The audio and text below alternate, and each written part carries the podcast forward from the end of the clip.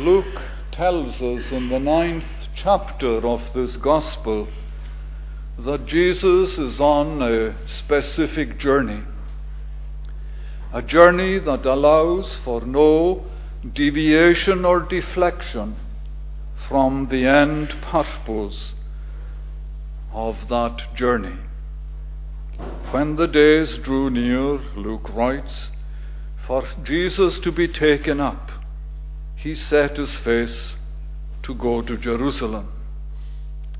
We are told by Luke that when Jerusalem was almost reached and visible to the eye, it was the cause of weeping on the part of Christ, which I would suggest tells us much about the heart of the Lord Jesus, speaks volumes of the pastoral care he had for the citizens of this city. When he drew near and saw the city, he wept over it, saying, Would that you, even you, had known on this day the things that make for peace, but now they are hidden from your eyes. And as he journeyed towards his goal, he preached, and in his preaching he made use of parables by using parables to illustrate the teaching and instruction that he was setting before his audience.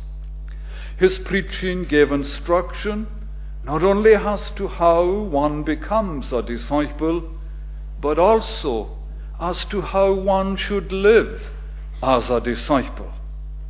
He healed many who were sick. He met with many differing needs. Our passage for reflection this evening almost brings his journey and his preaching near to its intended goal. In this familiar passage, Luke sets before us Christ's own assessment of his mission in the world. For the Son of Man came to seek and to save the lost. It's an important mission statement, and it's written for the encouragement of us all, I believe. For by nature, we are defined by the word lost. We are all by nature lost.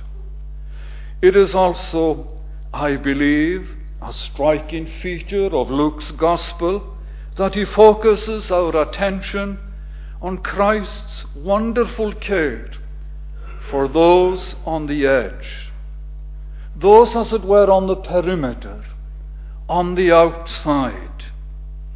You find examples of this in his Gospel Christ touching the untouchable, Christ. Uh, delivering the woman that was a sinner. His association with those viewed with revulsion by the scribes and Pharisees. This man receives sinners and eats with them. His association with tax collectors who were viewed with animosity by the larger population.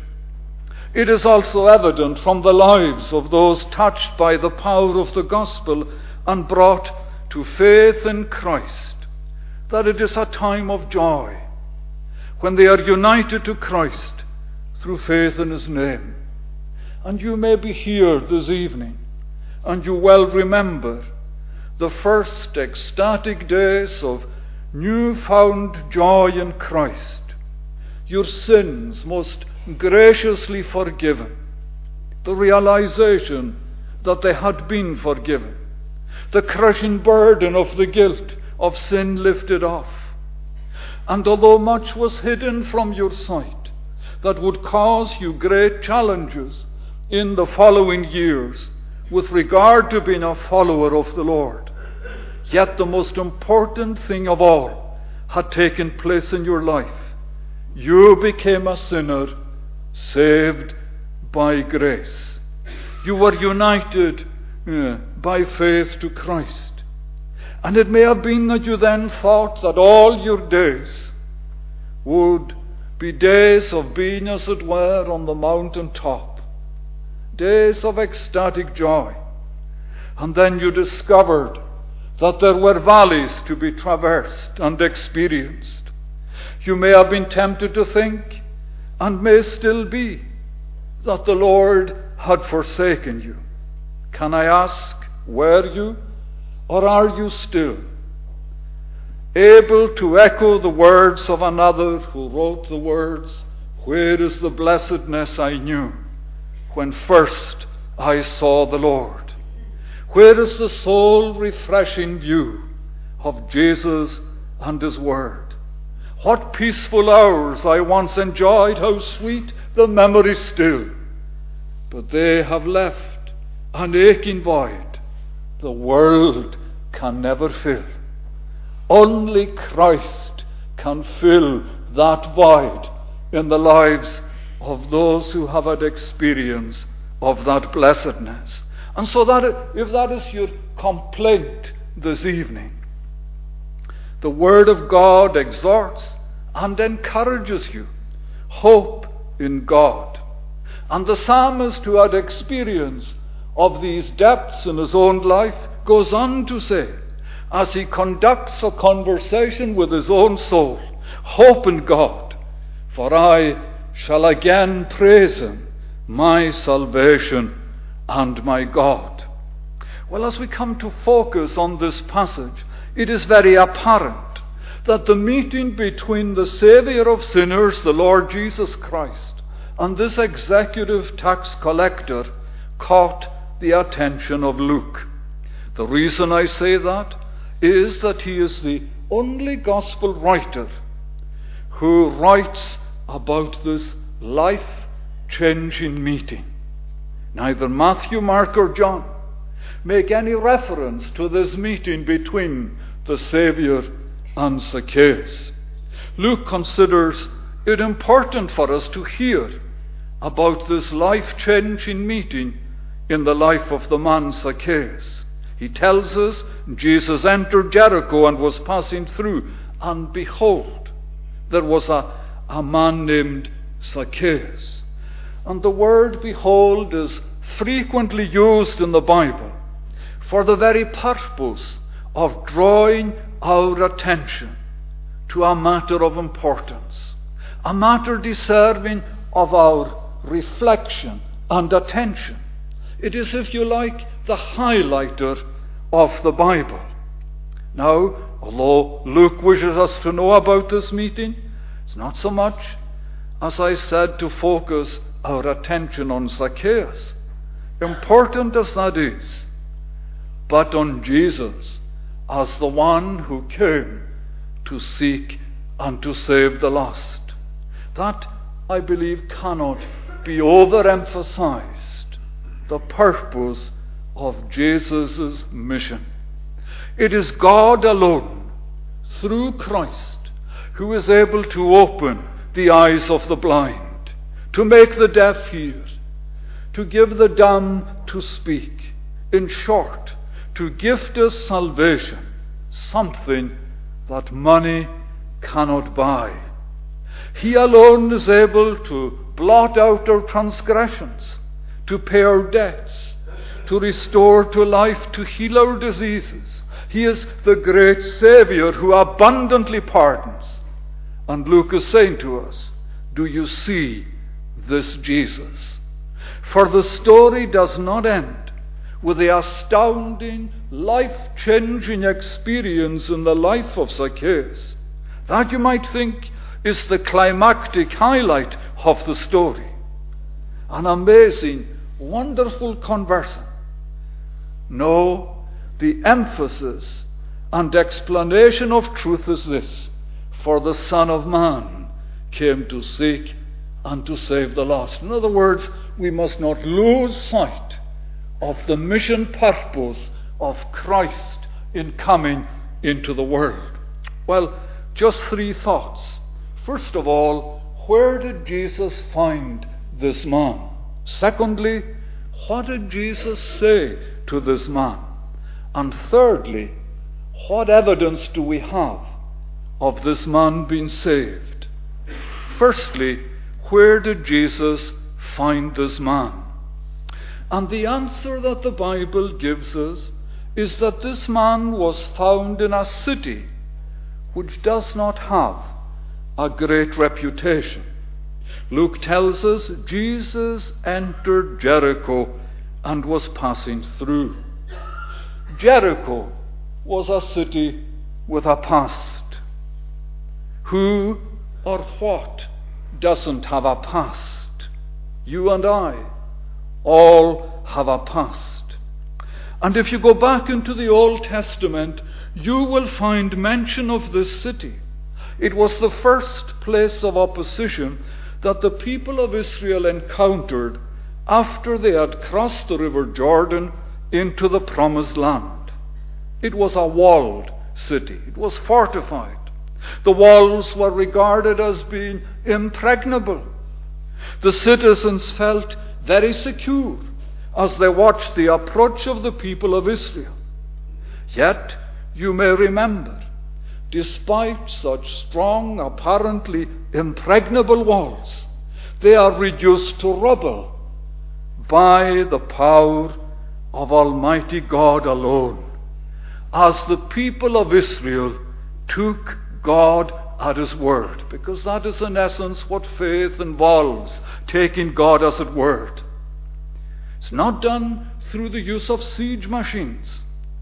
The children of, of Israel encircled the city for days, six days, and on the seventh day, they encircled the city of Jericho seven times. They blew the trumpets. The people shouted, and the walls came crashing down. You may also remember that the Bible speaks of the deliverance of a woman from that city. By faith, in the New Testament, letter to the Hebrews, Rahab the prostitute did not perish with those who were disobedient because she had given a friendly welcome to the spies.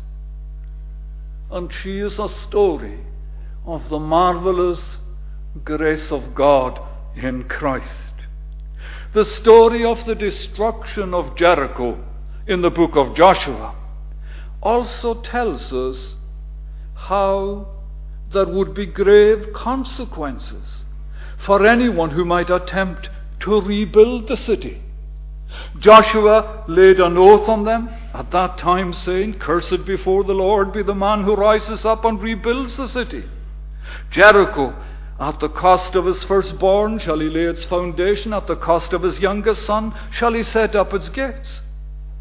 And yet, despite the prohibitive cost that is mentioned with regard to rebuilding this destroyed city, we are told that the city was rebuilt in the days of King Ahab. Days that were characterized by departure from the teachings and instruction of the Word of God. We read in the Bible Ahab did more to provoke the Lord, the God of Israel, to anger than all the kings of Israel who were before him in his, in his days. That is in the days of Ahab. Hiel of Bethel built Jericho. He laid its foundation at the cost of Abiram, his firstborn, and set up its gates at the cost of his youngest son, Segub, according to the word of the Lord which he spoke by Joshua the son of Nun. In other words, the word that was spoken by Joshua is fulfilled. So often, the word of God is treated with disdain by man. Scant regard is paid to what God says, and the cost of such blatant disregard is enormous. Just in passing, we too are living in a day where the Word of God is treated as irrelevant. Make no mistake, that will reap its own rewards. In fact, we may be already reaping it as a nation. It's not entirely clear whether this man Hiel sacrificed his sons, as happened in those days, or was their death a judgmental act on the part of God for this man's disobedience? I rather incline towards the latter view, but the Bible doesn't make that uh, abundantly clear. Be that as it may, you cannot but wonder at how the Lord finds his own wherever they might be. Remember, John tells us he loved his own. His own are the objects of his love, and he will find them wherever they might be, whatever place they might occupy in the world, however low they might sink in life, he will find them. And so uh, you cannot but wonder at how in this city that the Son of Man, this city with a past, this city that God spoke judgmentally against, it was in Jericho city that the Son of Man, the Lord Jesus Christ, found this man. And I would suggest that Jericho is a picture in miniature. In miniature. It is symbolic of, of, of the world as being under the curse on account of man's disobedience. And Luke pinpoints for us where the Lord found this person. He found him in this city. That's the first thing. He discloses his identity. Not only does he disclose his identity, but we learn about his work and his social status, his, his employment. His name Zacchaeus. His employment, a tax collector. In fact, he was a chief tax collector. He was at, you might say, at executive level in the tax collection system. He was also rich. Executive tax collectors and riches went hand in hand. A chief tax collector would have meant that he had several tax collectors accountable to him. Tax collectors were unscrupulous and ruthless in their work. They didn't care about their fellow Jews or the poverty levels that their fellow men experienced. You would say that they contributed to the poverty of their fellow beings by the extortionate levy of tax imposed by them. As a consequence of their questionable and unscrupulous behavior, they were hated by the general population. But just, not just because they were seen as the representative or the employee and friend of the hated Roman Empire, but also for their corrupt and fraudulent practice with regard to tax levies. They were largely ostracized among the population. And Luke tells us that this executive tax collector, he was a small man. He was small in stature. You might say a little man with great authority. A little man, but in possession of great wealth. And Luke tells us where exactly where Jesus met with this man. He had climbed into a sycamore tree. Now, I don't think that that would be an everyday occurrence for an executive tax collector. It would do nothing for his reputation. A person who saw himself as being of, of great importance, an executive tax officer. And this person of enormous influence, whose, whose tentacles of greed spread widely, he was in an unusual place. Why was he in an unusual place? Well, you, you might say, you could argue that it was because he, he, was, he was a little guy and that he had to get into an elevated position. If the crowds were thronging the streets, they could have been determined not to let him to the front because of their animosity to him, in the knowledge that he would see nothing from the rear of the crowd. Well, I don't buy that entirely. Given his lack of height to see over the crowd, he could have gone to his office. He could have gone home. He may not even have wanted to see Jesus. But Luke tells us why he was in the tree. He was seeking to see who Jesus was. He was desirous of meeting Jesus. That is the real reason that Luke gives for this man being in the, in the sycamore tree. Now, this was most likely out of character in the life of this man. It was uncharacteristic behavior on the part of this man. It was not normal, wasn't his usual pattern of behavior. It is possible that his desire to see Jesus, what he was really like, had been prompted by the fact that a tax collector was among Jesus' disciples. The Bible tells us that on occasion Jesus went out and saw a tax collector named Levi sitting at, at the tax booth. And he said to him, Follow me. And leaving everything, he rose and followed him. And Levi made him a great feast in his house. There was a large company of tax collectors and others reclining at table with them. I would suggest that it is very possible that word of this occasion, this event, had reached the ears of Zacchaeus. Had he heard the complaint of the scribes and Pharisees against Jesus, for they were highly critical at the fact that Jesus not only just associated with tax collectors and sinners, but that he also was enter- entertained by them. He dined with them. And the Pharisees and their scribes grumbled at his disciples, saying, Why do you eat and drink with tax collectors and sinners? It was total anathema to them. They couldn't understand it. Again, Jesus performed significant acts of healing. He gave sight to the blind. And we have the incident outside Jericho with Bartimaeus. He healed lepers. Zacchaeus may even have heard of the illustration that Jesus used about prayer. The story of the tax collector and the Pharisee who went up to the temple to pray. Did he hear the conclusion of that story? I tell you, this man went down to his house justified rather than the other. For everyone who exalts himself will be humbled, but the one who humbles himself will be exalted.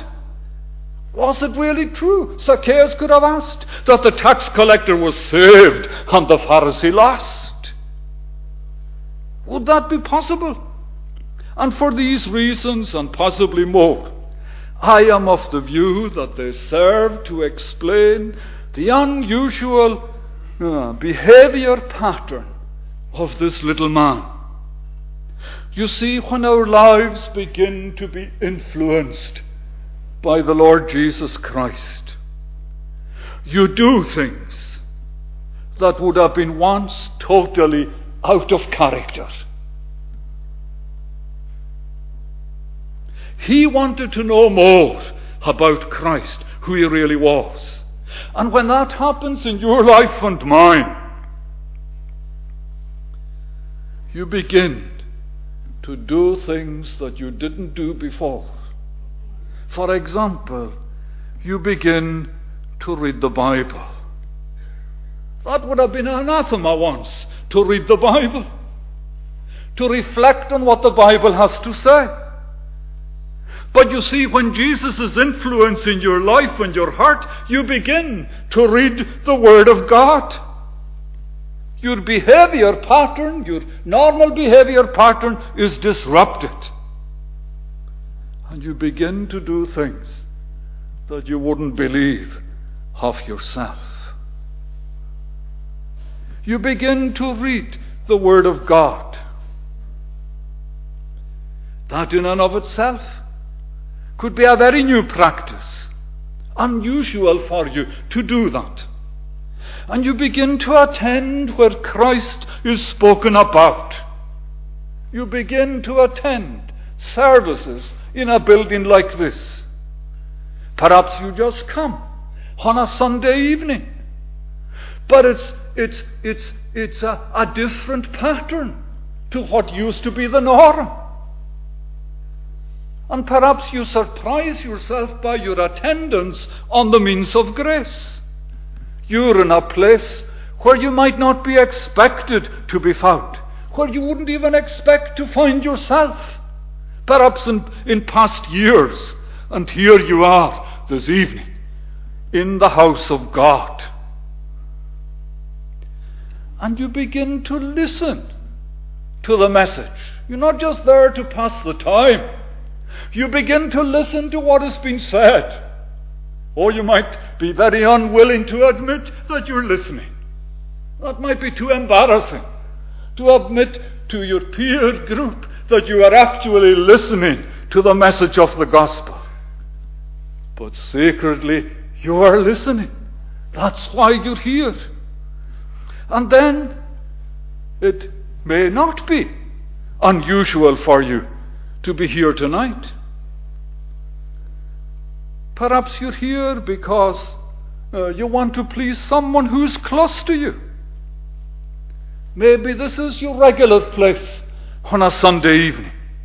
Out of practice, out of custom, or just to please someone close to you. Perhaps out of a, a, a, a the way that you looked, sense of reverence, perhaps for parents who are no longer living, who put that practice into your mind and into your heart, set it before you.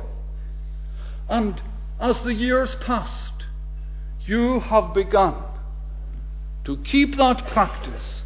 And so you come here on a Sunday evening and you consider that you've done your duty. That's it for another week.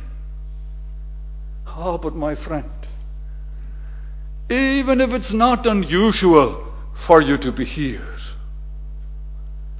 have you begun to listen to the message that comes from the pulpit here, week in, week out? Whatever the reason, have you considered that you are here tonight and the reason for your being here has not yet been disclosed to you? Do you think about that? So that for you, tonight, this could be your Jericho. And what may have been occasional or a habitual custom may be for you a birthday ordered by God. When Jesus finds you and, like Zacchaeus, calls you by name, that he might come into your home and into your life and into your heart, could that be why you are really here this evening? Zacchaeus was sought and found by Jesus.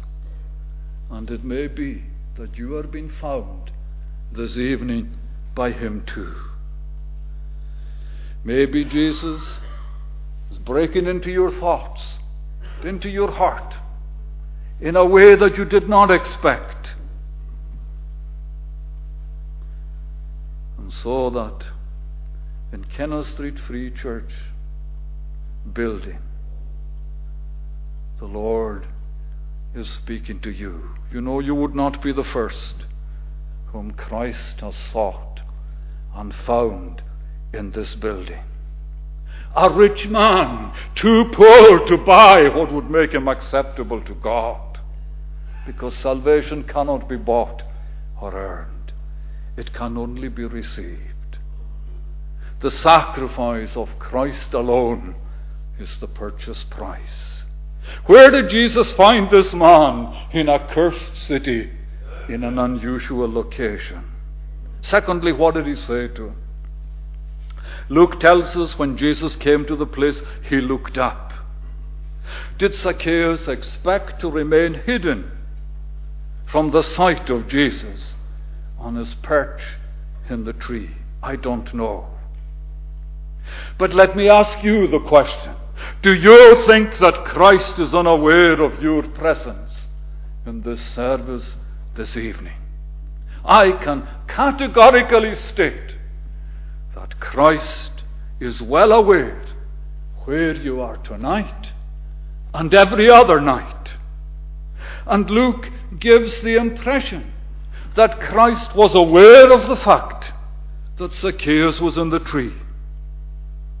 When Jesus came to the place, he looked up. That suggests that Jesus knew full well that this man was in the tree. And so he addressed him as reported by Luke Zacchaeus, hurry and come down. There is, there is no indication given that, that he preached to Zacchaeus. No attention, no indication that he drew attention to the sins of Zacchaeus. Why, why, I wonder, is there no mention of these things? Well, it seems to me the emphasis in this particular context is on the saving power of the Son of Man. Through this brief conversation, it's as if the sins of Zacchaeus rise up before him. Jesus doesn't preach because he himself is the summation of the gospel. The fact that Jesus was there was a presentation of the gospel to this little man. But he calls him. And you know, it was a personal call. You know, Zacchaeus wasn't left in any doubt as to who was being called. A great crowd. But there was no room for, for dubiety because he called him by name. It's this man of whom Luke speaks, seeking to see who Jesus was, but on account of the crowd who could not because he was small in stature. He is calling this man. And could it be tonight that it is you who is being addressed? He called him by name. And it was an urgent call. Zacchaeus, hurry. You know, it's in our nature, isn't it, to procrastinate on occasions when we are confronted by the challenges of the gospel. We tend to say, tomorrow. Oh, tomorrow. And that tomorrow never comes. How many times have you said tomorrow? And it does never come. Remember, remember how Felix, in the book of Acts, when he was challenged by the message of the gospel, the Bible tells us he was alarmed. And do you remember how he appeased his alarm? Go away for the present. When I get an opportunity, I will summon you. Oh, my friend, is that what you are doing? Is that what you have been doing over the years? as you came to this building. Perhaps out of a sense of duty. And have you been saying over the years, when I have a mode, when I get an opportunity? But my friend, it's not us who summon him, it's he who summons us.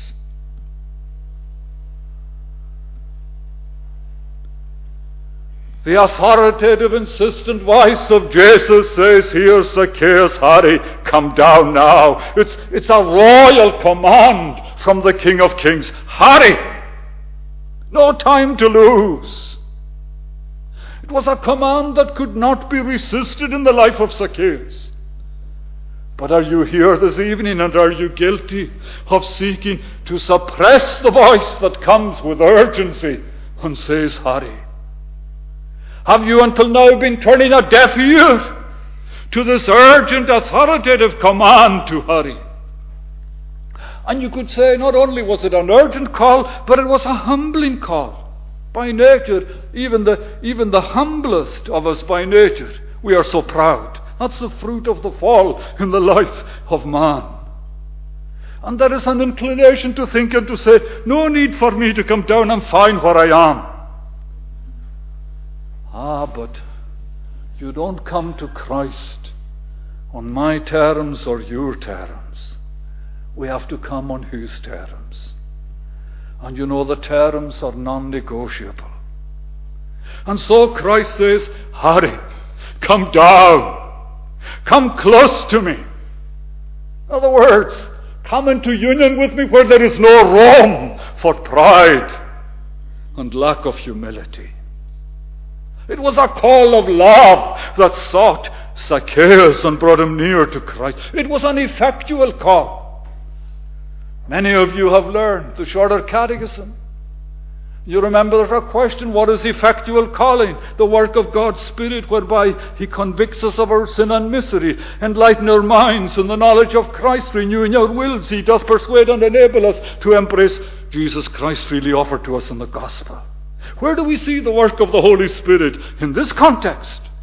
In my view, we see it in the obedience that Zacchaeus demonstrated. He hurried and came down and received him joyfully. Here he is embracing Christ as his Lord and his God and his Savior.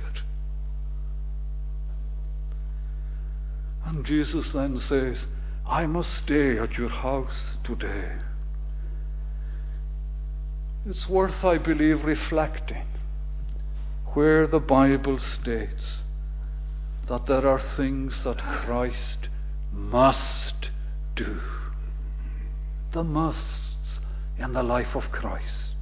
Moses lifted up the serpent, the wilderness. So must the Son of Man be lifted up, that whoever believes in him may have eternal life.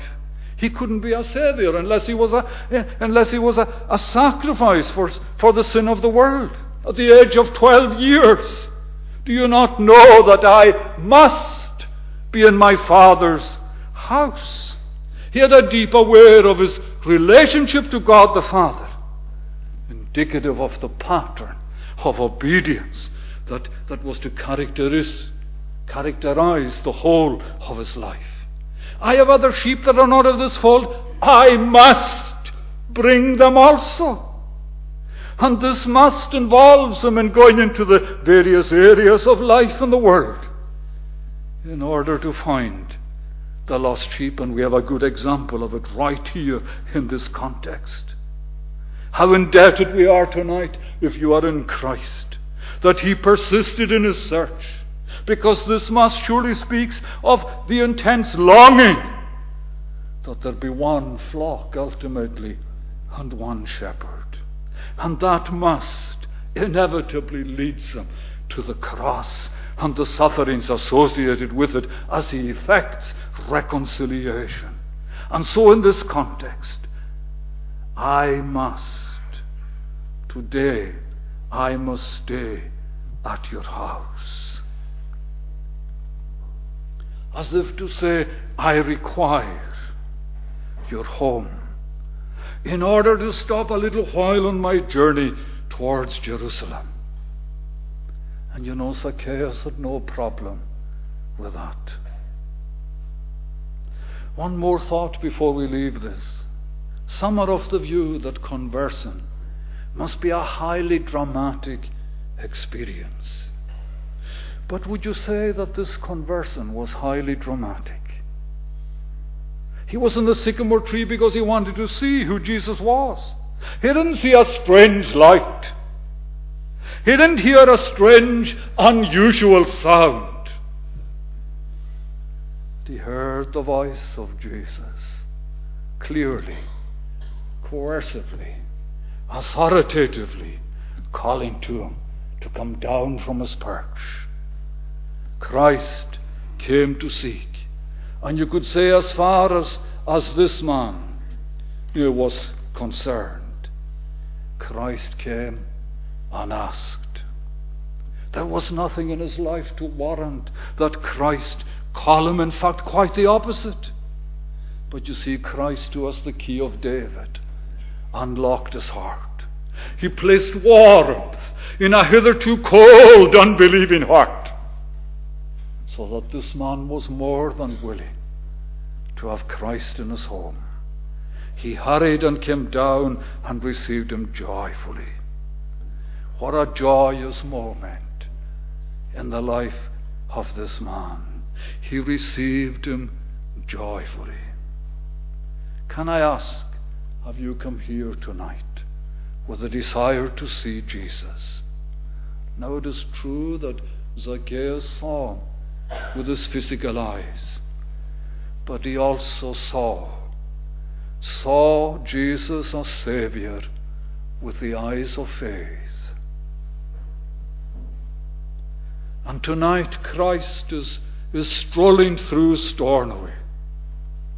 And if he were to say to you, I must stay at your house tonight. How would you respond? Would you, like Zacchaeus, Harry, to welcome him with joy? Or would you seek to keep him out? Would you lock the door so that he couldn't come in? Answer the question. Many might tell you, keep him out. Don't submit to him. Many might respond, as they did here very critically, what right has Christ to go with such a person? He's, go- he's going to go with that thief. When they saw it, they all grumbled, He has gone to be the guest of a man who is a sinner. Oh, praise God that it is written in the Bible. This man, this Jesus, receives sinners and eats with them because we're all sinners. None of us are deserving of the least of his mercies. So when he again offers salvation, are you willing to receive it? Is it true? It is true that where a welcome is given to Jesus in a heart and home in this life, a glorious welcome awaits them in the Father's house at the end of life. What did he say to him? Where did he find him? Finally, the evidence of being saved. The time is gone.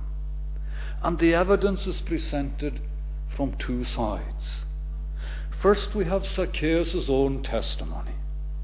He demonstrates by his testimony the great change that has occurred in his life. His behavior has been totally changed. Behold, Lord, he says, the half of my goods I give to the poor. If I have defrauded anyone of anything, I restore it fourfold. That was certainly not the kind of practice that this guy had until now. In fact, totally the reverse. He, he, he took from the poor. He didn't give to the poor. He didn't care about the poor. As long as Zacchaeus' bank account continued to grow.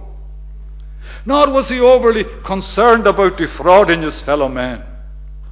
That was the way the tax collectors operated. He could not have been at executive level without fraudulent practices. And there's no indication that he ever lost a wink of sleep about these matters. But now he says, Behold, Lord, the half of my goods I give to the poor. If I have defrauded anyone of anything, I restore it fourfold.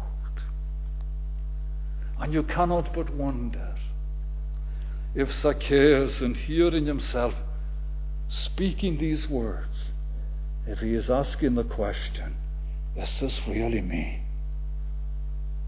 Is this really me? Did I say that?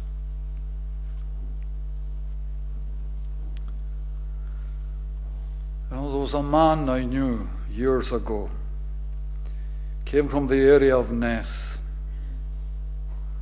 He was up in years when he was converted. And he used to say frequently, You know, he said, even the dog noticed the change in my life.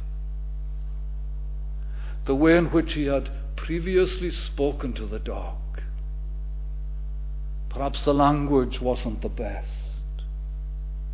And he used to maintain the dog noticed the change. Such was the, the reality of the change that had occurred in the life of that man. And that's how it is in the life of every person who is changed by the power of God's grace. So, if it was unusual for this man to be in the tree, it was even more unusual to hear himself make this confession. Confession from a one time fraudulent tax collector. His life has been changed, not by him, but by the grace of God in Jesus Christ. The Bible reminds us if anyone is in Christ, he is a new creation. The old has passed away. Behold, the new has come. And it's not just his manner of speaking that has changed, but his life practice has changed. Money was his God. But now, he gives his funds away to the poor. He restores those whom he has defrauded in past years. No, I said the evidence is presented from two sides. Zacchaeus' testimony is borne out by Jesus. Jesus said to him, Today salvation has come to this house, since he also is a son of Abraham. What a glowing testimony paid by Jesus. Salvation has come to this house. Here is visible evidence that salvation has come into the life of this man and his home. I am a welcome guest in the home of this man. Just think of that. You know, there used to be, uh, in old days, I don't know if it's still true, but you would go into houses and you would see uh, like a little plaque on the wall Christ is the head of this home. I don't know if that was if it was true what the statement said if it was true that he was indeed the head of the home. I know in some homes that it was. Let me ask you, is that true of your home? Is it true of your heart that Christ is the Lord of your heart this evening? Because that's what happened here. No matter how full you think your life has been, or how full your home is, it's empty without Christ. And in order to leave no dubiety about the matter, Jesus goes on to assert, since this man is a son of Abraham. Now, that doesn't mean that Zacchaeus was a Jew. That is true, but it means much more. Paul writes to the Galatians, For in Christ Jesus you are all sons of God through faith. For as many of you as were baptized into Christ have put on Christ. And if you are Christ, then you are Abraham's offspring, heirs according to promise. In other words, Christ is saying about this man Zacchaeus, he is a child of the covenant promises, an heir of the blessings, a true believer. We don't know how this would have been tested in coming days. It probably was. We know that Abraham himself was tested in the very evening of his life. But you see, by God's grace, he was able to face the testing. And so will you, friend.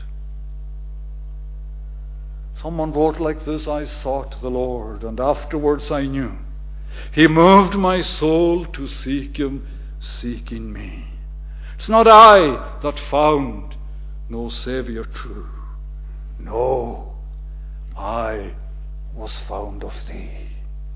Oh, my friend, has he found you tonight?